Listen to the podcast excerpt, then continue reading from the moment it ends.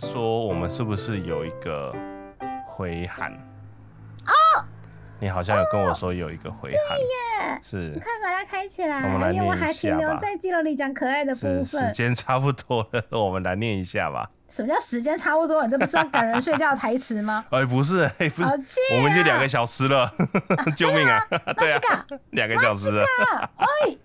今天很难得的又有就是你怎样的回函表单了，就是通常我们都会鼓励大家说，如果听了你怎样的节目，有什么想要跟大家分享或是互动的部分呢？除了我们最近刚开张几个月的 SNS 推特，之外呢，也可以透过鸭宅夫人跟艾雷斯的宅点这2个 FB 的粉专，或者是我们就是 always open 的这个不是超商是表单，对，表单，对。可以跟大家做互动，然后表单你也可以选择是只要给主持人看，还是跟大家分享这样子。然后今天的这一个表单可以跟大家分享，是来自于就是我们的女宅友伊桑空巴哇扣尼吉哇，我还有个在吗？不知道伊桑什么时候听到节目，所以我就都喊。对，不知道。嗯，好，伊桑想要跟大家分享的内容如下。嗨，老大鸭桑以及各位女宅友，大家好。最近比较忙，所以一直没有空写表单。他刚刚把他在写表单的当下呢，把上班族追梦的那一集就是重听了一次。他说：“上班族追梦，你居然没有讲 P.A.WORKS 的工作少女3部曲，很好看的，你怎么没讲？”然后我就哦对耶，然后就赶快去做功课。其实 P.A.WORKS 的那个工作少女的3部曲，其实是之前我还在的时候，公司就有做吧。工作少女3部，它应该不止3部曲吧？我印象中，它有很多3部曲，但是工作少女3部曲是真的是3部曲。哎，真的吗？第一部就是那个后面还有一部啊。哦，《花开物语》。对，《花开物语》就是我还要买 DVD 啊，那时候公司在卖那个 DVD 啊，然后我就去认领。然后我记得我要去买的时候，然后那个才那个财会就是负责出入库的原购的那个姐姐就说：“你买这个哦。”所以你也买这个？可是我室友想看啊，我也觉得想看啊，然后我就买啊。那我们来介绍一下这3部，就是 P.A.WORKS 的工作少女3部曲。对，顺便讲一下，对，好，第一部是《花开物语》，女主角是一个在都市工作的梅啊，但因为她家乡是一个温泉旅馆，就是很古老的那种木头做的那种温泉料亭。对，我其实很想去住一次，但是总觉得它里面好像规矩很多，我就觉得有点怕怕。好，所以她感觉是要回去家里面帮忙自己的工作，但也有可能是他自己人在外面走跳，总是会有些撞墙期。那他就不情心不甘情不愿的，总之就是有一些，比如说妈妈的要求啊，或是阿嬷的，不好意思，阿嬷的期待啊，巴拉巴拉，总之就回家要帮忙。然后他等于是重新回到家里面去认识家里面的那一个叫祖传事业。然后也顺便确定自己到底想要干嘛，因为人总会有一些就是很迷惘的时候哦，因为同学都在城市，那我就去城市；同学都在台北，那我就去台北。去台北干嘛不知道，然后上班下班好像也没什么意义，就是哦，我就是跟着上班下班。有一些人可能会遇到这种情况，他没有，我真的很踏实的在生活的感觉。但《花开物语》的女主角加上她跟她的妈妈之间就有一点点那个。摩擦没有讲，对，没有讲开的部分。然后妈妈就说：“那你就回去老家帮忙。”然后老家是外婆嘛，然后外婆因为要管整个宅院，所以她很严厉。但女主角可能也是女主角的那个叫什么，技能有点开了。她遇到了一些问题 trouble， 但她用她自己的方式，就是有克服了一些难关，然后跟那个。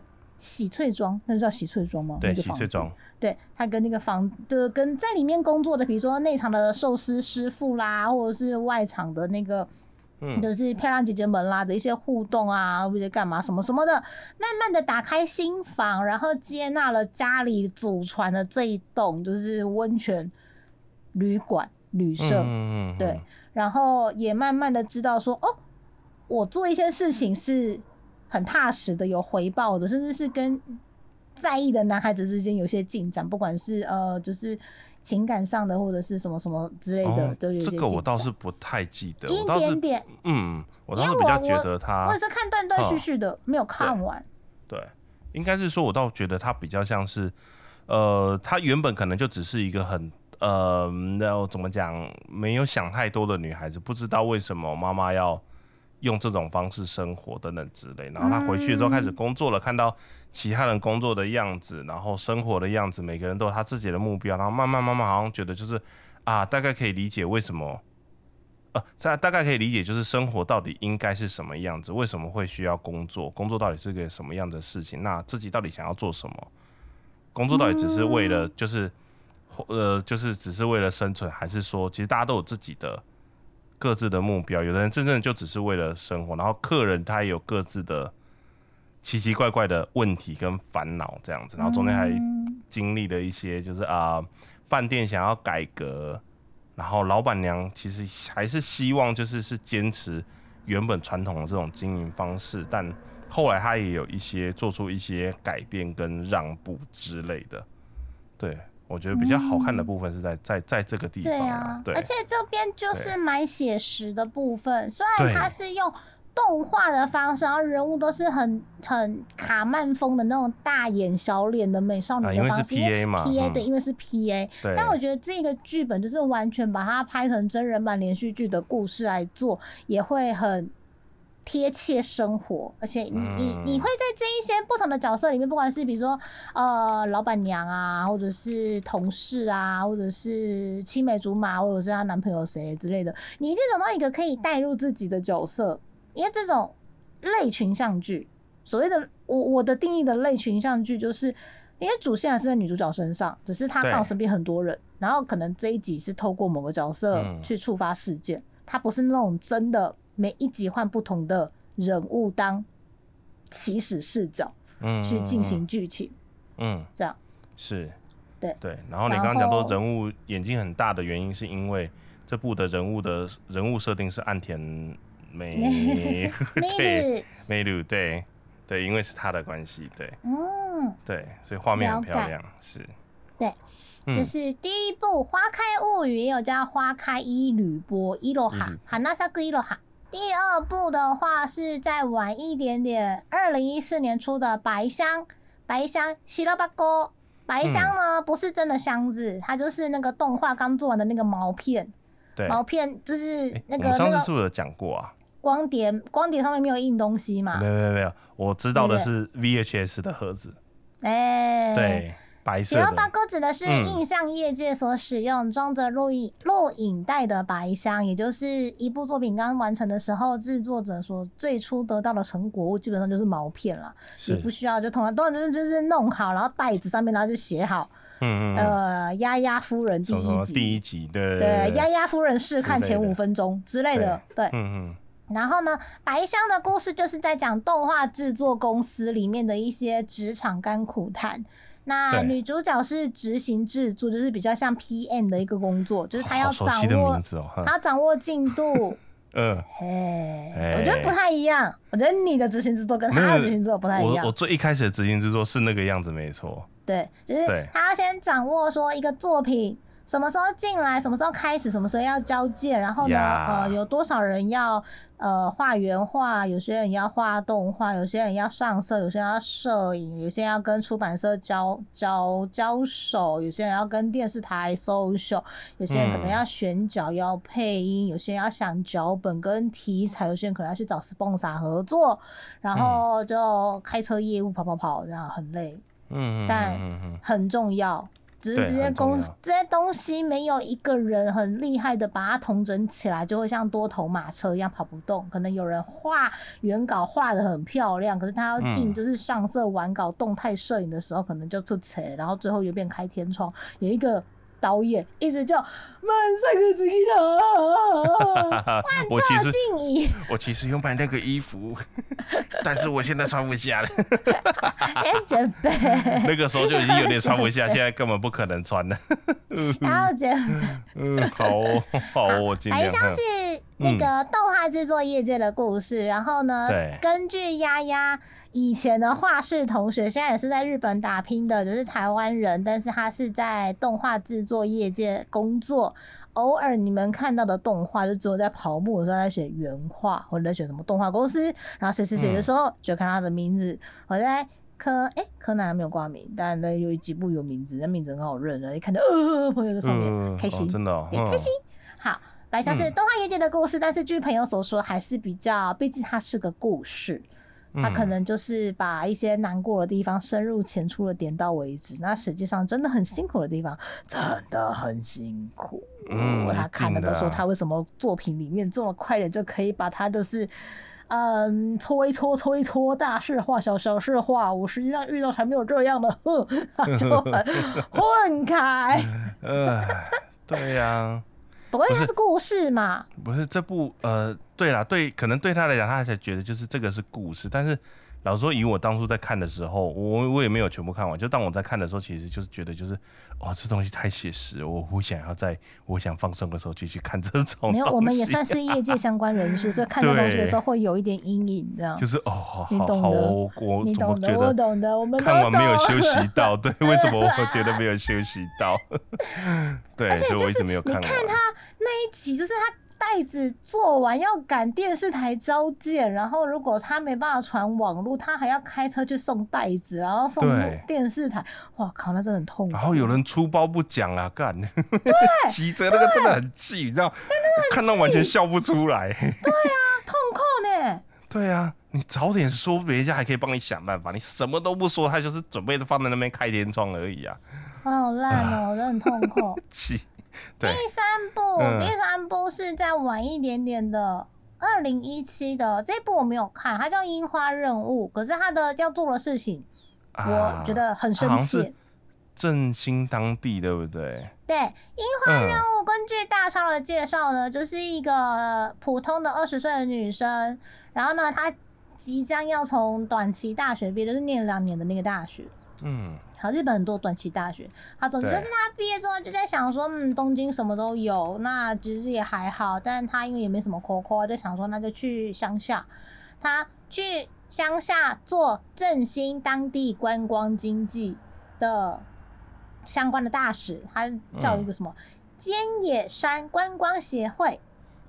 然后。想尽办法要宣传当地的美好，但其实现在的台湾也有很多年轻人就是学成返乡。以前是为了要赚钱跟拼事业，大家都会集中在几个大都市，比如说什么台北、新北啦，或者台中、高雄啊，一些都会区，或者什么新竹啊，这种感觉就是科技产业比较有机会发展的地方。但以丫丫我们还在念大学的那个年代，大家的愿景都是这样。但这几年其实大家都会有青年返乡潮，就是自己的家乡其实有很多值得开发的地方，大家会愿意学很多课堂上面的知识，然后带回家乡，比如说什么垦丁啦、台东啦，或者是什么彰化啦、园林啦这一种，就是比较乡镇的地方，比较当地的地方，但自己会去发展出。生存的方式，比如说我们文青咖啡厅啦、历史导览啦、文化的啦之类的，那可以挖掘当地的特色，又可以把自己的所学所长发挥起来，并不是说回去家乡就是只能做传统产业的工作，没有。现在你就是回到比如说什么台南啦、花莲啦、宜兰，都有很多那种很棒的小店，然后很棒的旅宿。真的是很棒的文化导览的课程之类很棒的这一种，就是回去家乡，然后振兴经济，然后吸引更多的人去探访你的家乡的这一种工作，是有的。然后呢，在《樱花任务》的这部作品里面呢，也是他们就是一群年轻人想要回去，就是振兴自己的家乡的观光，然后就会有一些很棒的机会跟很棒的相遇。很棒的结合，好哦，你讲的很笼统。可是生活就是这样啊，不然怎么办？对，好，这部就真的我们应该你也没有接触到，对不对？我当初只有听到名字而已。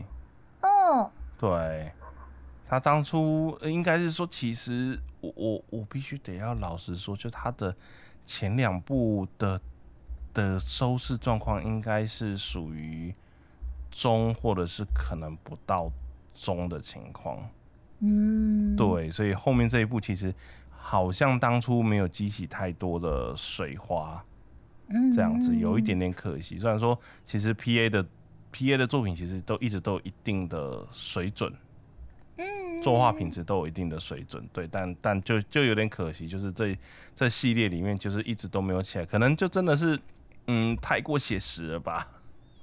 太过写实会不会还是真的要拍真人版比较有机会？像是刚刚聊天室的伙伴提到的白沙，白沙是2017年的作品，然后也是贵公司，哎，不，2021年的作品，对，也是贵公司的，叫做喜乐伊斯那的阿克阿托托布，就水族馆，白沙的水族馆，对，它在冲绳，所以它的整个故事的背景都在冲绳。然后就是要回去那个家乡的那个私人水族馆。女主角虽然只有18岁，但她就回家帮忙，然后这边当代理水族馆馆长。而且好像女主角是原本是是演艺人员吗？还是什么的？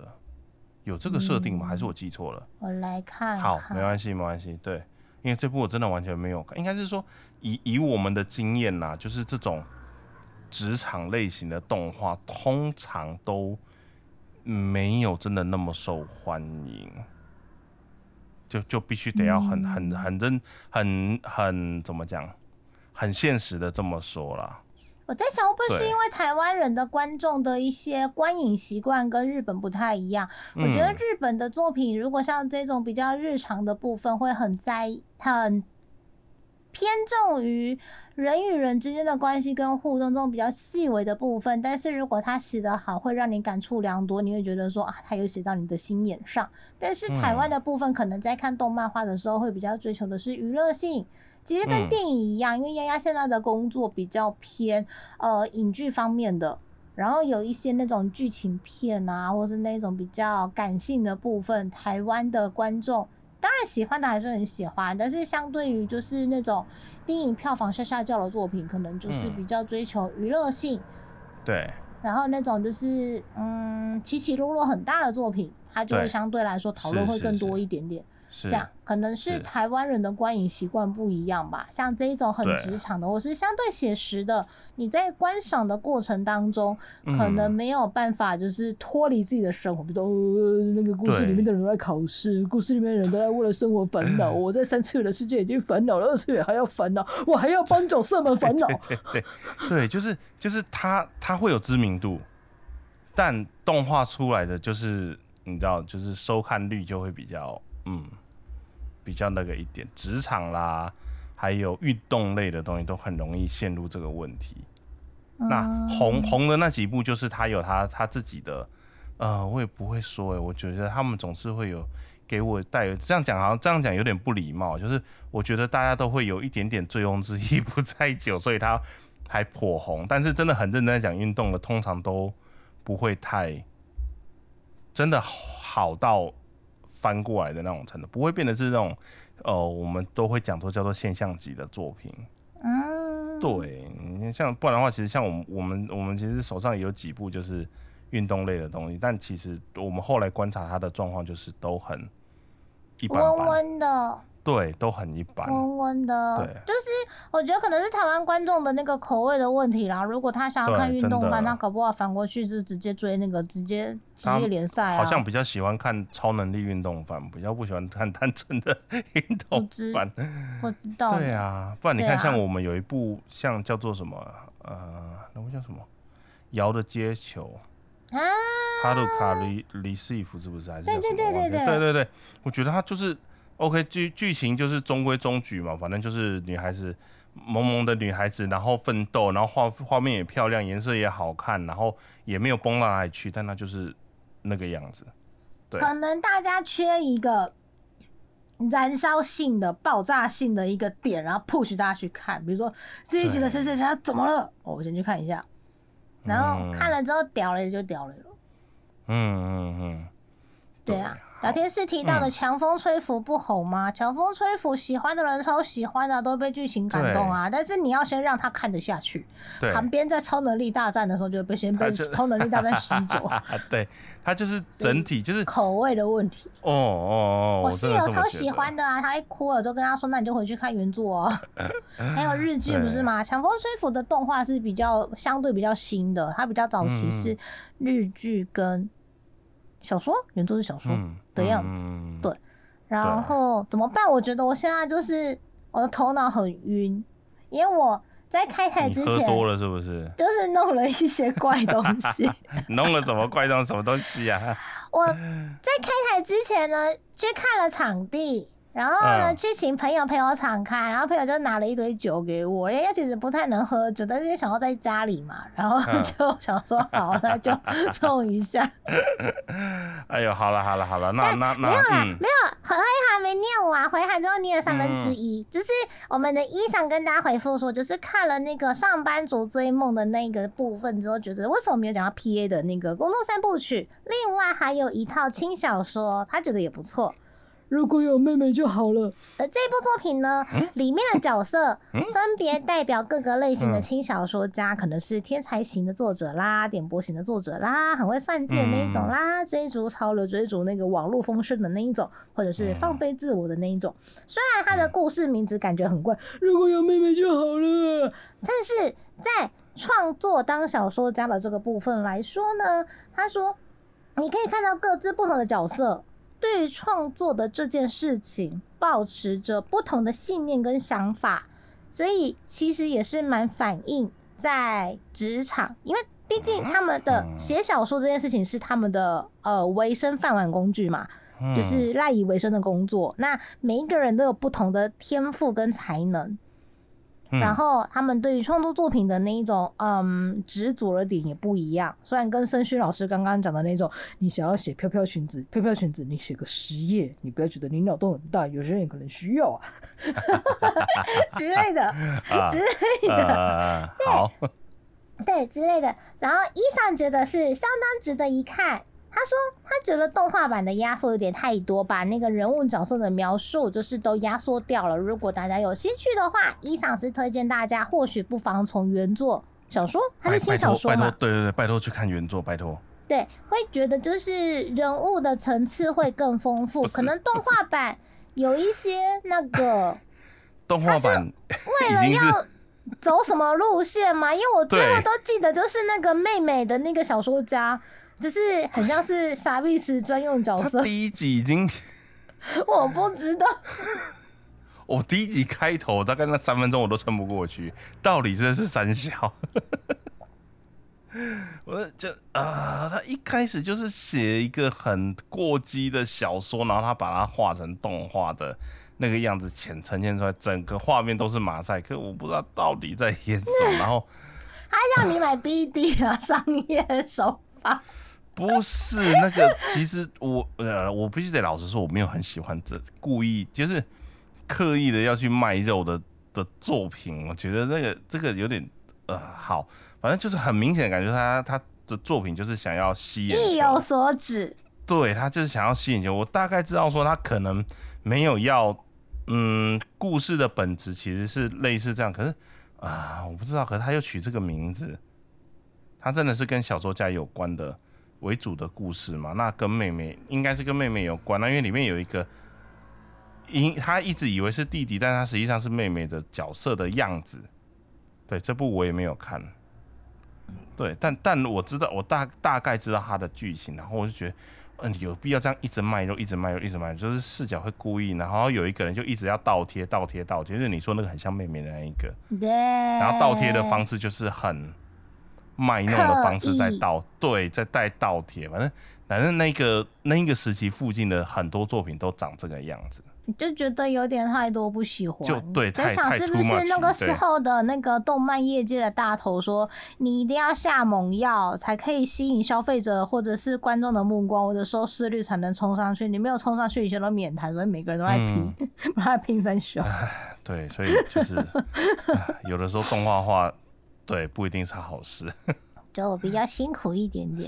是，不知道该怎么办。对啊，上的回函还有有 PS 哦。PS 白领与求社好看，已入坑，但私心希望工作的方面的描写可以多一点。哦，跟作者讲，不要跟我讲。我记得我分享的时候演到第6话，然后后面丫丫又看了2话，看到第8话。第8话的剧情真的很接近我们当时就是录音的时候要聊的那个上班族要不要追梦的这件事。我稍微补充一下好了，借我3分钟，我希望我3分钟讲不完。可能就是男主角他们那个就是公司，然后企业赛、企业联队打羽毛球，可是公司里面有一个就是品管部门的非常严谨的一个同事，每次都唱衰，然后都很刁那些去打公司代表企业联赛的同事，工作都没做好，还想要去打羽球，巴拉巴拉巴拉，感觉他很坏，但没有那个品管部门的那个人，他古老以前他当学生的时候就是一个羽球健将，只是因为他刚好有喜欢的同学，他们就是班队还是校队啊，然后就结婚之后有小朋友，所以那个品管部的那个人就想说，我就找一个工作，好好的上班，我有上班就有薪水可以养我的老婆跟养我的小孩，就是我在我的梦想跟我的未来职涯当中，我选择了以家庭为重。为了要家庭为重，就必须要有稳定的工作，所以他就很认真的去把他的那个品管部门的工作做好，然后就看着一群公司居然有羽球队，这些羽球队去打企业联赛，而且他们感觉就是都很轻松，好像就是那种今日是今日毕，明日是明日再说的那种感觉，他就很气。对啊，怎么可能？然后，但是因为在男主角加入了这个羽球队之后，带来了一股新风貌，所以这个品管部的这人就是把他以前在学校啊那个羽球一直拿奖杯啊的那种热情的那种回忆又激荡了回来，甚至是他也带着全家人一起去看他们公司的羽球队去打企业联赛。然后他看着，他就是露出了那种哎，西老弟，我好想打篮球。他就是也想要打羽球，然后他的太太因为就是学生时代就认识了，然后他也一直知道，就是其实先生是很喜欢羽球的，然后太太是一个喜欢创作文字的人，然后他很努力的，就是真的有小说有得奖，这样，所以他就跟先生说，你看我们小孩都这么大，小孩好像都是。国小高年级，就是以内外观看起来，就是小孩还蛮懂事的，就是国小中高年级的感觉。对，小孩已经大了。然后呢，太太自己的那个就是创作文字小说的部分也有进展，她有拿到就是出版社的一些奖项的那种佳作入围，所以应该会越来越好。那既然家里的人都有办法做自己的事情了，那先生应该也可以。去追他的梦想，他为家庭付出了太多。那一集就是会比较偏重在除了主角他们打企业联赛的一些体育上面的挫折跟挑战之外，就是这一个品管部的大哥，他很像是在座的我们各位曾经也是一个漫研社的社长，然后画了一些单行本，然后拿去摆那个什么社团，为什么最后成为了一个社畜，不好好的当漫画家，不知道之类的，曾经是一个吉他手，结果现在只会打直接打键盘。你不是放了那个吉他的那个影片？这个问题问得很好，在推特上。看那个真的弹超他们烂的。我觉得很帅啊，但我不知道你弹错什么音，但我觉得很帅。屁呀，有啦有帅啦。对，这边就是伊桑的回函，很谢谢伊桑的回函，都写得很丰富，每次阅读你的回函都很开心，而且你也愿意跟你家友分享。对，是，对，表单 always open 哟。好，可是我想要大概解释一下，因为其实我那个时候是把所谓追梦上班族的定义是，主要是定义在就是我在上班，但我有其他的梦想，所以我同时在做其他的事情，不是我要在这个工作发光发热。对，那就是以上提到的那3P的那3部曲，通常都会比较偏向，就是我要在我现在这个工作发光发热，或是我突然找到了我现在这份工作的意义在哪里。对，所以对，所以我才会没有把这3部列进来。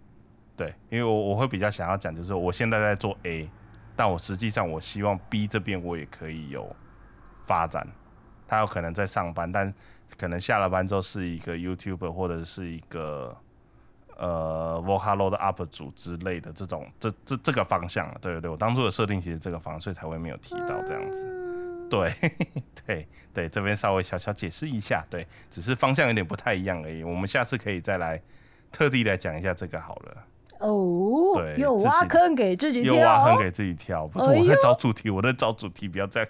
你赶快写在我们的题材表里面，我们本来就是洋洋跟艾老大有一个题材表，只是放在云端上，可是都没有人在用，就是直接丢在那个LINE的那个群组里面。就是讲这个好不好？然后就要回去捞对话，就到底要讲什么？对，比较快，快完全比较快，不知道。如果有希望洋洋跟艾老大在你宅样的节目里面谈到的话题，或者是在每个月一次的你宅箱书册里面介绍的书籍，都欢迎透过我们的 SNS， 像是推特或者是 FB 的粉专，以及就是你宅样的节目比如说留言板啦，或者是表单之类的告诉我们。嗯，是。